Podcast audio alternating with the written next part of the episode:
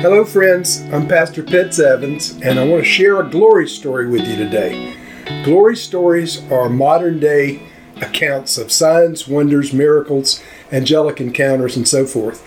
The way we got the name Glory Stories is from a quote of a man named Arthur Burk that I heard speak some years ago. He said, Slaves to religion will mock you, but the sons of God will revel in your glory stories. And so we're believing that the sons of God are tuning in to hear the glory stories of what the Lord is doing in our generation. The first one that I want to talk to you about today is involving an angelic encounter. One of the most common things in the Bible that we see is uh, in ways that the Lord interacts with mankind is through angelic encounters.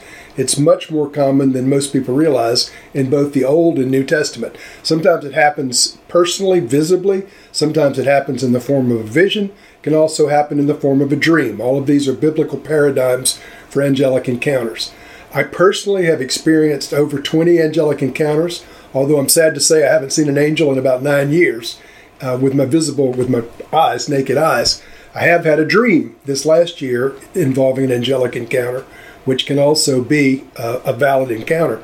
But the one I want to tell you about occurred on um, December in December of 2002.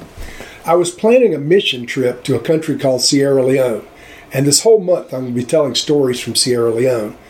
But before I went for the first time, the Lord spoke to me and said, Go to the main sanctuary and pray for three hours. And so in December of, of 2002, before the trip, the mission trip, I go to the sanctuary, I pray for three hours, which was not unusual.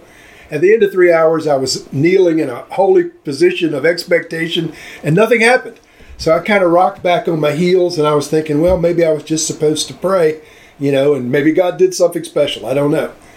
But as I was sitting there thinking about, you know, my expectation as opposed to uh, what I was experiencing, suddenly an angel stepped through the back uh, wall of the the main sanctuary at our church area.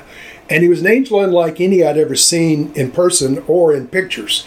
He was huge. He was probably about 20 feet tall, uh, massive chest, massive head, massive arms, uh, huge muscular looking guy. And I've told people if he had been five feet tall, he probably would have weighed 500 pounds. That'll give you the idea of the thickness of the angel. He wasn't looking at me. He didn't speak to me. He looked past me. I got real small on the floor because he was a very fearsome looking being. And I said, Lord, what am I looking at? And the Lord spoke to me and he said, I've sent my angel to go before you to Sierra Leone.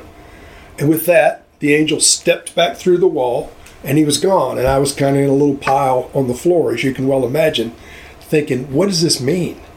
And so it was a legitimate angelic encounter. The word the Lord used was, I have sent my angel to go before you to Sierra Leone. Now, is that a biblical thing? I want to read you just a quick scripture from Exodus chapter 32, verse 34.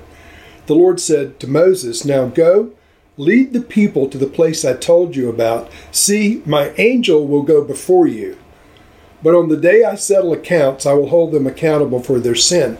And so this angelic visitation that I experienced involved what the Lord said was his angel. I don't know that that was the same one that interacted with Moses and the children of Israel. Of course, all the angels are God's messengers, so it may have not been this specific one, I don't know. But this angel was unlike any I'd ever seen. The experience was tangible, it was visible. My open eyes saw him step through the back wall. And if indeed this was the Lord's angel, and if indeed I had an angelic encounter, and if indeed this angel was going to go before me to Sierra Leone, something extraordinary was about to happen in the nation of Sierra Leone. And so I'm not going to leave you, I don't want to leave you with a cliffhanger completely, but next week I'll tell you the story of the trip to Sierra Leone. Because when I went, the glory of God came down in such a way that the manifestation continues even to this day, 18 years later. So, our first glory story is the encounter with the angel of the Lord. But the word of the Lord was, He's going before me to Sierra Leone. Next week, we'll talk about what happened. Thank you.